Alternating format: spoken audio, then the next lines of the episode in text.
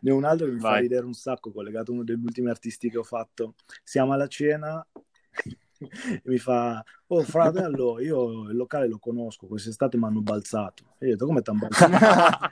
Sì, volevo, lui è di Milano, compagnia, volevamo scendere a fare il tavolo, ci ha risposto un PR, ci ha risposto male, ci ha detto che non eravamo adatti, che i tavoli erano finiti. Io ho detto: ah, figurati. Minchia. Fammi vedere la chat. Meno male che il mio numero aveva solo il tour manager, mi apre ancora la chat ed era il mio numero, fortunatamente.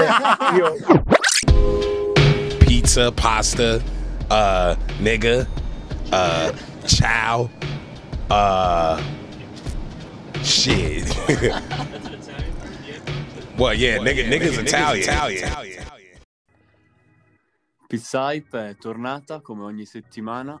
Stavo per dire capitolo 3, ma siamo già al capitolo 4, effettivamente. Primissima cosa, Luca, tutti sono strapreoccupati. Come stai? Stai meglio? Sì, ragazzi, non ho il coronavirus, mi sento molto meglio e grazie per la preoccupazione di tutti. Facciamo un dietro le scene di settimana scorsa. Luchino è stato assente perché stava male, ma anche perché a 10 minuti dalla fine ha pensato bene di uscire dal podcast e non è più riuscito a entrare, quindi la puntata è andata avanti senza di lui. La voce di Gabbo mi stava dando mal di testa, ho detto: io non ce la faccio più. Giustamente. I poteri forti. La voce melliflua di Gabbo. Beh, sono Gabriele Gabbo, sono qua con Luchino Lupo, come avete sentito. Ciao ragazzi. Facci l'ululato, Lupo, facci l'ululato per favore. Io non sono il tuo giullare personale, abbiamo Pinzo. Ciao a tutti. Dall'oltretomba arriva da un abisso lontano. E io sono Andrea, ultimo membro di Wow. Abbiamo una nuova puntata, abbiamo un ospite figo, abbiamo un sacco di cose da dirci. Quindi, Gabbo, introducelo tu. Il nostro ospite di oggi ha a che fare col Covo di Nord Est, locale che non merita presentazioni evidentemente. Santa Margherita Ligure, lo conosciamo tutti, è un po' una seconda Milano mecca estiva dei milanesi che ballano. Qui è il fondatore di SML Club e il l'owner di Trapstar Night, nonché uno dei vertici del Covo di Nord Est, appunto. Qui con noi niente po' di meno che Filippo Santini. Ciao Phil. Ciao ragazzi, grazie mille per l'invito e per queste parole. Grandi, come state? Tutto a posto, dai, tutto bene. Tutti a casa, come te, tutto fermo. Dai, fighissimo il progetto che state facendo, mi è piaciuto. Grazie mille. Grazie ancora per l'invito. È un onore. Senti, spiegaci un po' meglio qual è il tuo ruolo effettivo, di cosa ti occupi al Covo. La domanda più scomoda possibile, vai tranquillo. Allora dai, in due parole, organizzatore art director, però diciamo che preferisco definirmi una figura multitasking. Diciamo che mi piace sporcarmi le mani, vedo l'evento molto come mio figlio e quindi mi piace seguire tutte le fasi dall'inizio alla fine, sono il primo a entrare al locale e l'ultimo ad uscire. È un po' la stessa cosa che vale per noi alla fine, ci troviamo a fare di tutto di più, ci troviamo a montare cose assurde sui muri. Noi siamo lì il pomeriggio con la scaletta a attaccare i fili sul soffitto e a fine serata a contare le persone che sono passate in lista, cioè si fa proprio tutto. Sì, esatto, un po' il contrario rispetto a quello che fa Pinzo. Esatto, come sempre sottolineiamo che non fa mai niente. Esatto. Ma mi piace sottolineare questa cosa qua perché agli occhi della gente non c'è tutto il lavoro del dietro le quinte, della regia dietro un evento. Purtroppo c'è solamente quello che succede in serata, senza pensare che dietro, senza X persone coordinate, purtroppo gli eventi se ne avrebbero pochi. Assolutamente sì, avevamo parlato anche appunto con Teo Cervini nella seconda puntata quando parlavano di Secret Room, che è la percezione che si ha fuori del clubbing eccetera è sempre un po' distorta, cioè si pensa a tutti pieni di soldi, questi non fanno niente alla mattina alla sera, il loro lavoro è sbocciare le bottiglie. In realtà dietro c'è davvero da mettere giù la testa per progettare le cose con tanto anticipo, con tanti lavori, con tanta gente. Assolutamente ragazzi, infatti parlando con Gabri anche di queste cose qua mi ha subito colpito il vostro progetto e il vostro format che avete. Complimenti, perché penso di aver capito siate una nicchia e un gruppo di amici e state sicuri che alla base l'amicizia fa tutto. Verissimo. Lavorare con un team affiatato credo che sia la cosa più importante. Come infatti, sempre un bel progetto se non fosse per Pinzo, però vabbè, ragazzi, dai. Senza di me allora, non c'eravate contatti. Ma perché appunto riguardo a questo discorso dell'organizzazione, soprattutto nel tuo caso, stiamo parlando del Covo, che è un locale, cioè dal 1934, quindi c'è una certa responsabilità dietro nell'operare in un settore di questo tipo che è di successo comunque da quasi 100 anni. Lo so ragazzi, diciamo che i locali storici come il Covo ce ne pochi in Italia, possiamo definirlo un'icona e un'istituzione, e però non sono io a dirlo ma un'intera generazione, perché potete chiedere ai vostri genitori, ai genitori dei genitori, anche più di uno. Infatti io prima di registrare questo stavo parlando con un mio amico che è un abitué del Covo e lui mi raccontava, mi fa no ma dovete per forza parlare di questo aspetto che comunque il Covo, a differenza di tanti altri, c'è da sempre. Infatti lui mi diceva mio padre passava, che ancora si riusciva, mi fa, passava dall'acqua, cioè si toglieva le scarpe e passava dal mare. Esatto, ma ci riescono ancora, ragazzi, ci riescono ancora. Ogni tanto qualcuno ci prova, ci riesce, poi col pedalò. Qualche temerario riesce ancora. Ma perché poi Covo, cioè, estate, la gente fa le cose matte, chissà cosa non ne vedi. Esatto ragazzi, se dovessimo dilungarci in aneddoti qua dovremmo fare 4 podcast. 4 puntate, cioè facciamo una special extra solo Covo. Esatto. Anche perché poi questa istituzione del Covo però l'anno scorso, giusto prima di Halloween, ha subito un episodio che tutti abbiamo sentito. Sì ragazzi, tutti i TG e quant'altro. Diciamo che sono state in 24 ore dal tutto al niente.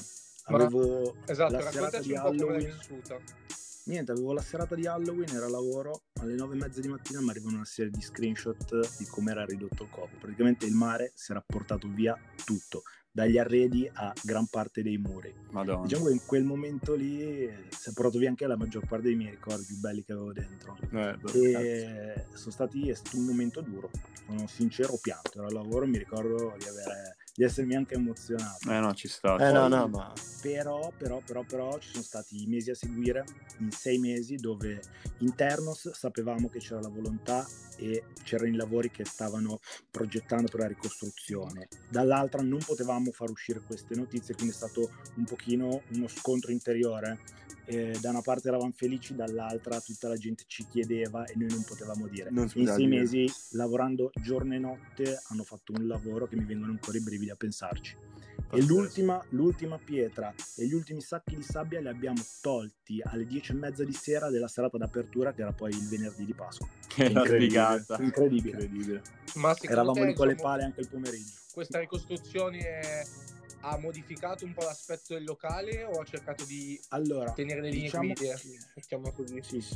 Allora, diciamo che modificato no, perché essendo un bene naturale, storico, non si può andare a modificare la conformazione.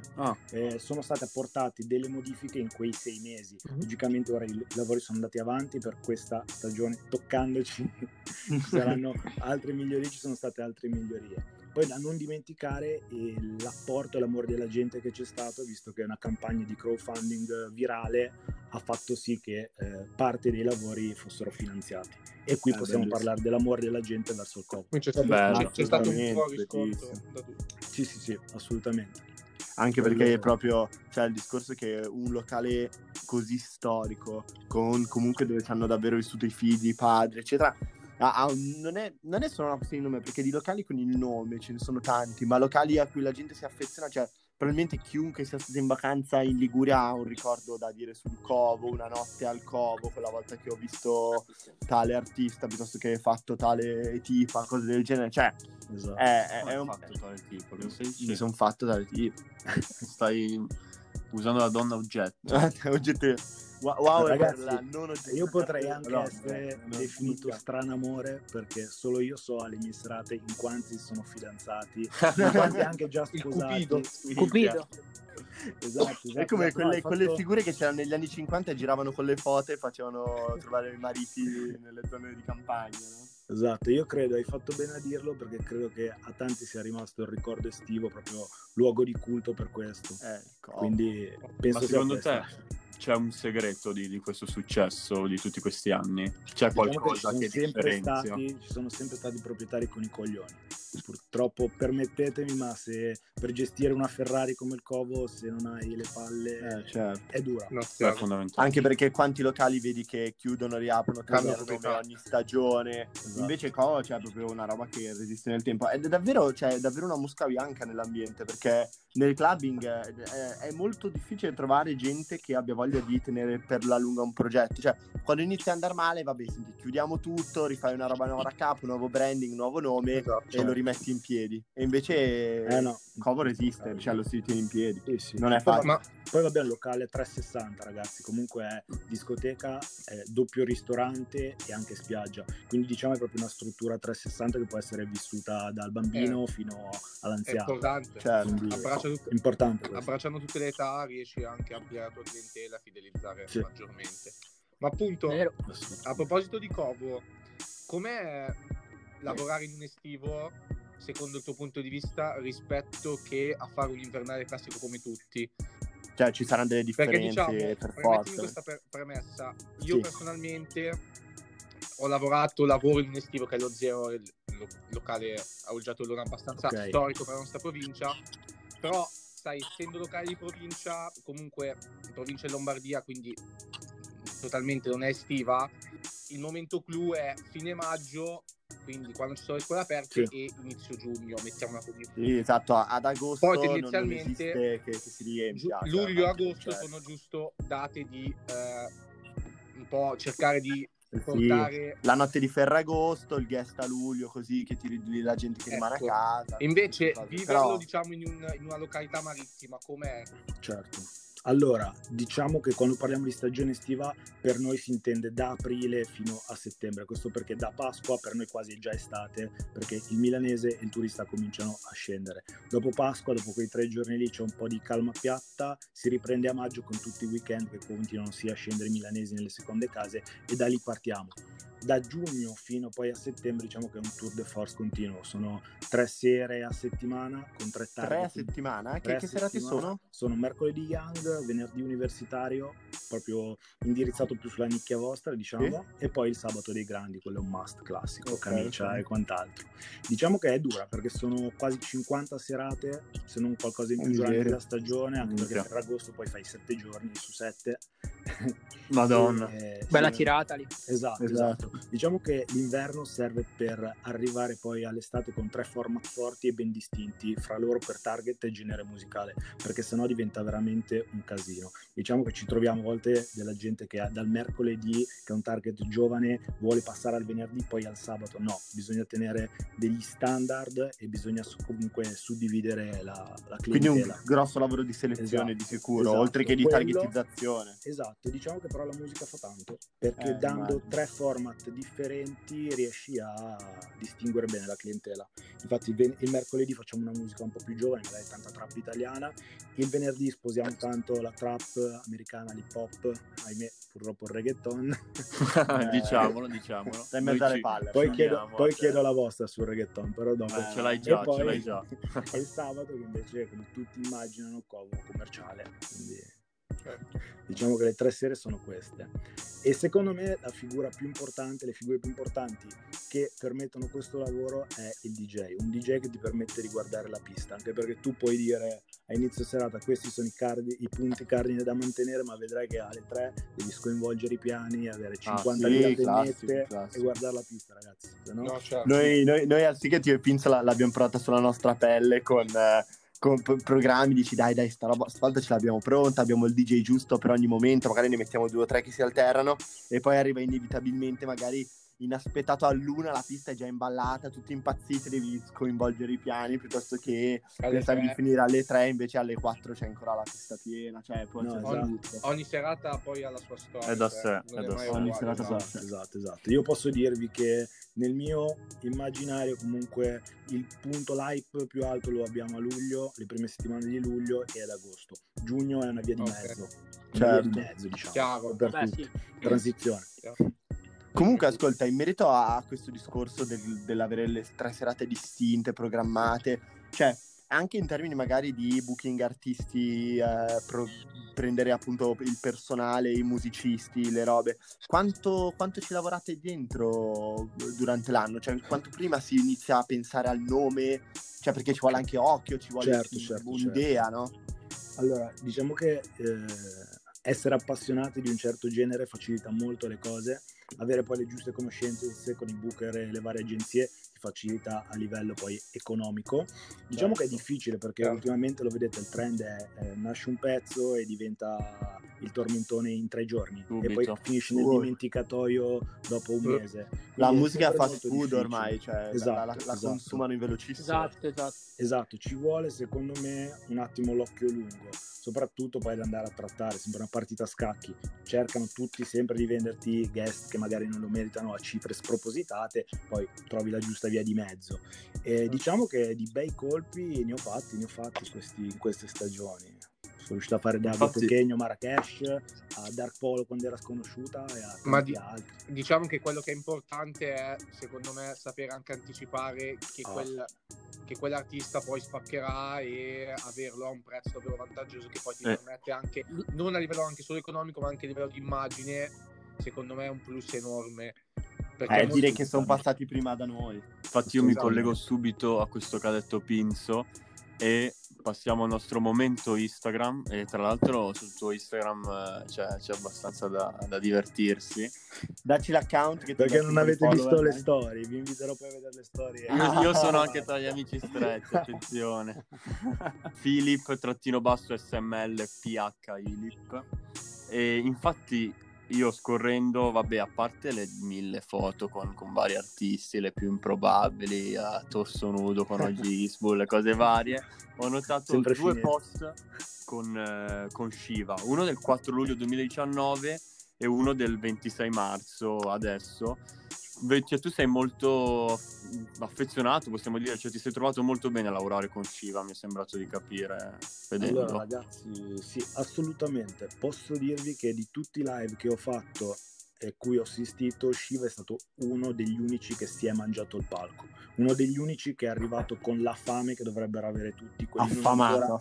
Quelli ancora non affermati, persona umilissima, poi un ragazzo molto giovane ma super mega professionale, e soprattutto la risposta del pubblico. Comunque a luglio spaccava, non quanto ora, però è stato incredibile come è riuscito a trascinare la pista e guarda, affamatissimo, cioè, alla grinta. Infatti mi sono dilungato in quel post proprio perché il giorno dopo avevo i brividi a pensarci. Lui è veramente giovane, tra l'altro mi pare 99. Sì, è 99. Pazzesco. 99. Tra l'altro è proprio assurdo perché se ci pensi, anzi io visto che io comunque mi vedo tantissimi concerti, vado a fare i festival all'estero, robe del genere, i live li valuto molto come metodo anche per giudicare un artista. Vedi tanti che magari sembra che non ti debbano dimostrare nulla e tanti che invece, pur avendo una mega carriera alle spalle, hanno la voglia di farti vedere che cazzo mettono giù l'idea, lo fanno bene, lo fanno perché gli piace, perché hanno voglia, mentre tanti lo fanno perché devono portare in giro il singolo o l'album e te li becchi un po' sbagliati, esatto, per farsi 2 soldi di fondo, perché ormai gli artisti fanno molti più soldi con i live che con i resto, certo. Me lo confermi? Vabbè, sì, sicuro. Dai, ma sparaci qualche altra aneddoto. Sì, facciamo momentaneamente. Censuriamo i nomi, li bippiamo dopo. Su quello di prima, proprio il fatto dell'approccio dell'artista, nel senso che in tanti pensano alla discoteca come la marchetta, venire e pensare già alla busta che prendi a fine serata. No, io preferisco e prediligo solamente artisti che arrivano, fanno il loro soundcheck e vogliono dare un prodotto al cliente. Quindi diciamo che ci vuole sempre questa distinzione. Ne ho visti tanti che arrivavano alle 2, alle 1:30 fatti e non hanno saputo poi mantenere gli standard, ma quelli poi sono i primi che finiscono nel dimenticatoio. Gli altri la prova del 9. Esatto, la prova del 9. Ma se tu poi visto che comunque, come si vede appunto dal tuo Instagram, hai fatto un sacco di artisti di nuovo genere, diciamo rap, quale sarebbe l'artista che ti piacerebbe fare che non hai ancora fatto, cioè il tuo sogno nel cassetto? Allora, il mio sogno nel cassetto, io purtroppo i miei 2 artisti preferiti li ho già fatti, che sono Guè Pequeno, che lo rifarei altre 10 volte, e Marracash. Questi sono i 2 miei artisti top e che ho già fatto. Uno che ci siamo adesso proprio usciti dal discorso, rifarei, è proprio Shiva per l'hype che ha preso in questo periodo. Un'altra ragazza che avrei voluto fare, che vorrei fare, e fra l'altro a febbraio ho contattato appena uscito il singolo, taggandole una storia, Anna, e mi risponde, e mi risponde mi farebbe sognare venire al Covo, non sai quante volte sono andato alle tue serate quest'estate. Cioè, quando ho letto una cosa così, era fantastico. È stato fantastico. Il problema è che essendo 2003 non poteva esibirsi dopo le 9 di sera. Top. No, vabbè, ma ragazzi, il resto della medaglia. Fantastico. No, non la sapevo sta storia, sì, ragazzi, sì, non la sapevo. Incredibile. Quando poi ho parlato col manager e mi fa: guarda, riusciamo a fare una pomeridiana? No. No, incredibile. Assurdo. Adesso quando questa farai 18 ci stanno lì con gli assegni già pronti da mandare, sì, per averla dappertutto, perché è ora come ora a me non fa impazzire, ma è fortissima, questo è innegabile. Assolutamente, dai, già che siamo entrati così in tema di aneddoti, ne ho un altro che mi fa ridere un sacco, collegato a uno degli ultimi artisti che ho fatto. Siamo alla cena, mi fa: oh fratello, io il locale lo conosco, quest'estate mi hanno balzato. E io ho detto: come ti hanno balzato? Sì, volevo, lui è di Milano, con la compagnia, volevamo scendere a fare il tavolo, ci ha risposto un PR, ci ha risposto male, ci ha detto che non eravamo adatti, che i tavoli erano finiti. Io ho detto: ah, figurati, fammi vedere la chat. Meno male che il mio numero era solo il tour manager, mi apre ancora la chat ed era il mio numero. Fortunatamente io uso l'immagine profilo di Tony Montana e ho subito scaricato il barile, diciamo che in quel senso non erano. No, ma che è stato questo infame scemo, il bello però è stato proprio il collega accanto che mi ci fa: ah, ci avete balzato quest'estate, ora ci state pagando. Lì sono dovuto stare zitto perché aveva ragione. Ma ascolta, molto rapidamente mi era venuto un collegamento così. Cioè, tu mi dici che ad esempio con Anna lei non può fare le discoteche, mentre a quanto ne so certi artisti fanno la scelta voluta di per un periodo magari fermarsi e non fare nessuna data in un locale e si orientano su cose più grandi, oppure alcuni prediligono. Mi viene in mente Massimo Pericolo, che ha fatto tanti festival tipo Miami, certo. eccetera, ma non andava quasi nei locali. Allora, no? Cosa ne pensi di questa scelta? Allora. Beh, Massimo, si può collegare anche da Supremo, Massimo. Sì, anche allora, da Supremo. Vi parlo di entrambi. Massimo Pericolo ha fatto una trattativa col manager a giugno scorso di 3 settimane. Eravamo lì per farlo, non farlo. Alla fine lui ha optato per non fare i club, voleva solamente fare eventi, preferibilmente all'aperto. E diciamo che Massimo, ad esempio, è passato da 800-900 euro che ha preso a certi festival a 14.000 nell'arco di 3 mesi. Ha fatto 800-900-814.000, cioè capiamo un attimo le cifre. Lui è stata l'anno dell'anno scorso, per fare il paragone, cioè ha fatto un botto incredibile, ma per dirti che 7 miliardi in un locale come il Ticket, che era piccolino, no, non te l'aspetti, era incredibile la reazione della gente, era incredibile. Ma anche quando abbiamo fatto quest'estate al The Cube, mi ricordo quando l'avevi messa, mamma mia. No, era il tuo momento, la risposta incredibile. Confermo che è stata una delle hit dell'anno scorso, poi la sapevano anche i grandi, la sapevano. Per quanto riguarda Supreme, quando ho chiuso Lazza a dicembre, visto che erano sotto lo stesso management, ho abbozzato l'idea. Purtroppo mi è subito stata bloccata perché lui non vuole fare discoteche, non vuole avere contatti con il pubblico. Una scelta strana che non capisco neanche. Ma se non sbaglio, l'ho sentito che, se non sbaglio, la prima data che vorrebbe fare live erano i palazzetti. Così mi era giunta voce da. Guarda, a me mi hanno escluso assolutamente il fatto che volesse fare i locali. Sui palazzetti non lo so, secondo me prima o poi si deciderà, ecco. No, sì, esatto, è una scelta strana perché le canzoni le ha, i singoli forti ce li ha, i numeri li ha, però la scelta è proprio no live, quindi poi ragazzi, diciamo, se riesce a farsi pagare mandando l'ologramma, tanta roba, perché lì è controversa, è come ha fatto X Factor, se non sbaglio, l'ologramma. Comunque tu ti sei trovato a fare tantissimi artisti, a parte questi qua che non vogliono fare discoteche, però per il resto la scena italiana, non dico tutta, però tanta è passata dal Covo.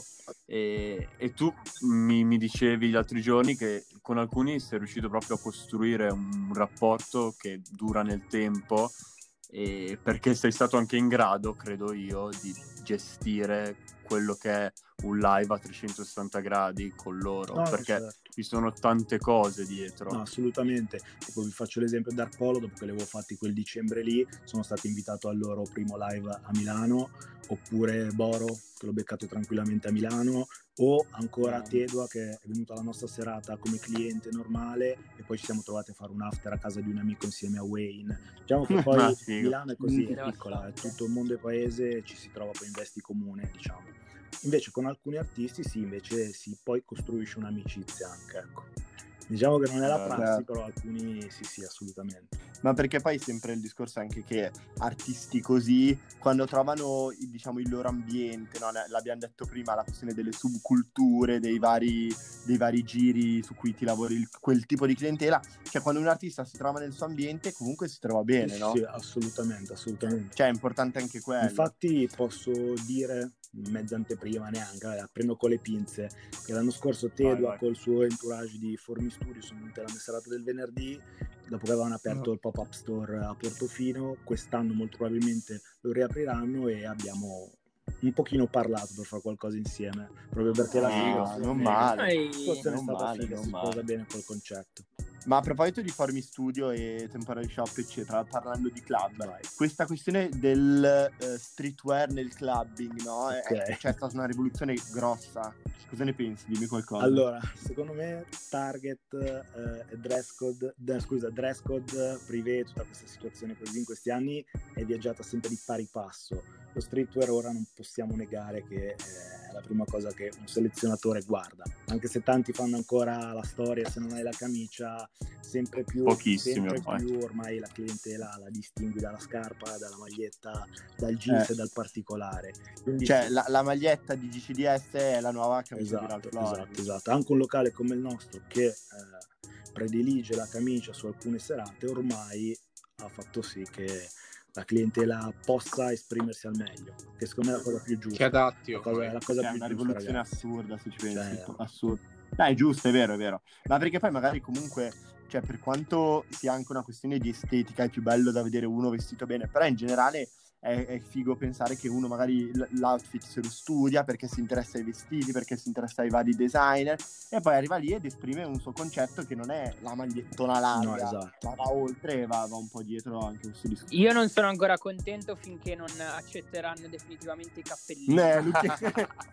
Luchino ha una storia di rimbalzi per i cappellini che non si scoprirà mai. Qua è stato fantastico, tipo il mio grande amico, se non che artista fantastico come DJ Sgamo, l'anno scorso è presentato da me al locale, prima a Portofino e poi al locale, con cappello da pescatore viola, bellissimo, ciabatta di Palm Angels viola con calzino bianco, cioè ha una sua estetica, Sgamo, esatto, che alla fine vede al suo stile.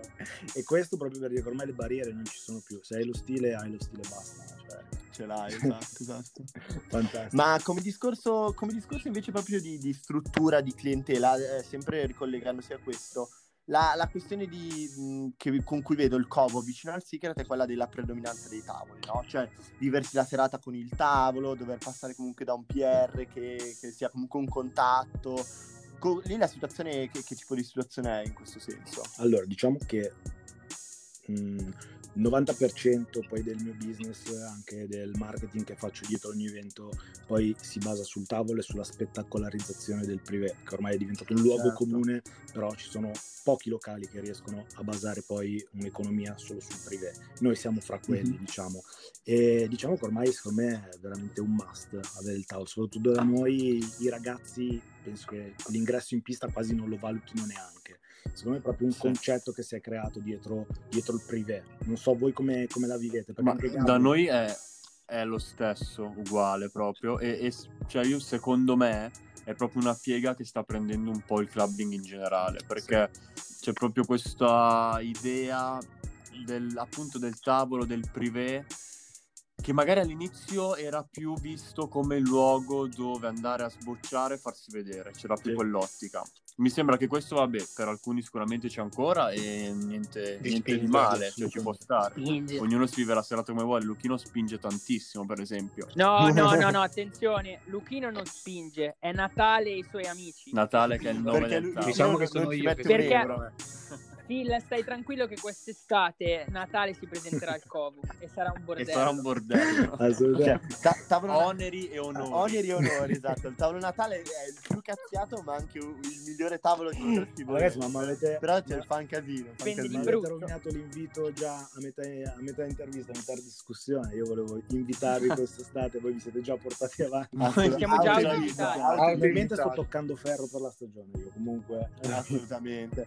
Perché poi anche qui si parla di Covo post-Covid, no? Mm-hmm. Cioè, dopo questo periodo cosa succederà nel clubbing, dappertutto e al Covo. Ragazzi, sbilanciarsi secondo me è sbagliato. Diciamo che secondo me la situazione si può risolvere se tutti stiamo a casa e tutti ci adattiamo alle regole che stanno dando. Sicuramente ci saranno precauzioni maggiori.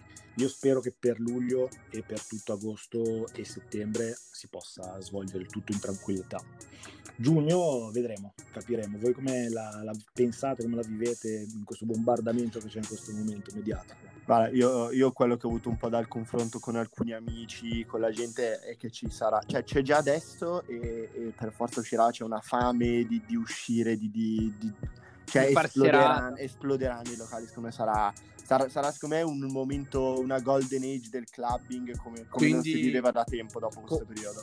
Diciamoci anche, da una parte potrebbe essere l'estate della vita per tutti, esatto. Dall'altra parte c'è questo retro della medaglia con il toccaferro dovuto, esatto, cioè... nel momento in cui diciamo apri le gabbie è difficile poi controllare, perché comunque oltre al discorso legislativo c'è anche una questione psicologica, perché da una parte, cioè io lo penso anche su me stesso, c'è una voglia assurda di tornare a far serate. Noi avevamo lì il nostro Highland che mancava una settimana e c'è stato annullato tutto, quindi c'è una voglia pazzesca. Dall'altra, anche quando sbloccheranno tutto, cioè veramente le persone dopo tutto questo periodo si ritrovano spiazzate, cioè, ci sarà la voglia di divertirsi, di far serata, ma chi lo sa, tanta paura mantenendo le distanze. Ma come fai? Cioè io veramente mi interrogo su questo. No, io ho un sacco di amici che mi hanno scritto che comunque quando appunto si potrà riuscire, le prime settimane non andranno in posti affollati, né in bar, né a far serata o robe del genere, proprio per la paura. Bisognerà vedere se cioè tutto verrà aperto gradualmente in teoria, quindi magari con un discorso del genere, quando si arriverà all'apertura delle discoteche, che ahimè sarà l'ultima cosa, c'è il concerto di Kendrick Lamar a luglio, madonna, quello lo vedremo un po' in zona pericolosa già dai primi giorni di quarantena. Kendrick a Roma, chissà cosa succede. Sì, vi capisco ragazzi, cazzo, brividi. E vabbè, però niente, possiamo solo aspettare in questo senso.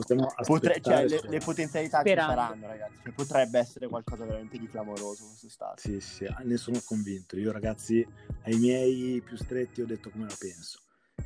Secondo me sarà una grande estate se parte. Perché il milanese non ha le ferie, perché si sfrutteranno tutti i weekend e diciamo che sì. Secondo me sarà una grande estate. Poi ripeto, dita incrociate, finger crossed, vedrete che andrà bene. Noi tanto ci siamo già imbucati. Esatto. Io vi ho invitato prima, non vi siete imbucati, vi ho invitato perché ho visto il format e mi piace in particolare. Poi è logico, dovete anche essere voi bravi ad adattarvi. In una delle due serate dovete trovare il vostro. Sono convinto che così capirete cos'è la nicchia dal mass market. Esatto, lo vedremo. Esatto. Sì, perché cioè, ci troveremmo noi che al Secret possiamo fare più o meno un discorso di nicchia, anche se comunque essendo in provincia non così tanto, ma noi ci muoviamo verso una specializzazione e tu comunque ti trovi a doverti scontrare da una parte con un pubblico che va soddisfatto e quelli che possono essere i propri gusti artistici, proprio estro per quella determinata serata, e quello deve essere difficile. Vi dico, prendi ad esempio la serata del venerdì, che è quella che mi sono cucito proprio addosso, perché difficilmente riesci a portare i tuoi gusti e rispecchiarli in una serata. Diciamo che al venerdì ci sono riuscito all'80%, perché è la serata dove vengono tutti i miei amici storici e quindi li parto già felice. In più riesco a portare il sound che voglio io, quello che sposa un po' l'America e un po' la trap attuale. Dall'altra però non posso negarvi che lo spicchio trap va suddiviso con il reggaeton, perché alla figa gli piace il reggaeton, e a fine serata alle 4 poi piace anche a me un po' di revival trash, chiamo revival trash Come al Secret Room da noi vige la regola che dopo 3, 3 e mezza, 4 lì tutto è concesso, esatto. Lì è tornata una panca, che sia la techno, che siano gli anni 90, guarda, può partire qualsiasi canzone. Abbiamo già trovato qual è la strada da infiltrarvi. Esatto. Ottimo. Secondo me, anzi, vi dico quale sarà la hit estiva del Covo. Io sono convinto che Autoblù di Shiva sposi al 99% il discorso che abbiamo fatto, perché mette insieme l'anni 90 a quel filone che sta andando adesso, mescolato insieme. Sono convinto che sarà cantata dal mercoledì al sabato. Potrebbe tranquillamente essere il tormentone. Tornando, tra l'altro pazzesco perché è una hit che si è diffusa in questo periodo di silenzio, nessuno la canta perché non la sa cantare. No, diciamo che mi è piaciuto anche leggere le varie critiche e quant'altro. Io, vivendola poi da organizzatore, dico che quella lì è una hit perché la balleranno e la canteranno tutti. Grazie mille Phil, grazie di tutto, è stato un piacere averti con noi. Ragazzi, e speriamo di riuscire a lavorare insieme a questo punto. Invitato, speriamo di aver dato un attimo meglio la visione di cosa ci sta dietro l'evento. Sicuramente. Quando usciamo? Grazie mille, usciamo martedì. Ogni martedì, ragazzi, pizza a domicilio ve la portiamo noi. Iniziamo con lo spam. Ciao ragazzi, è stato un piacere. Grazie mille. Ciao a tutti, ragazzi. Ciao ragazzi.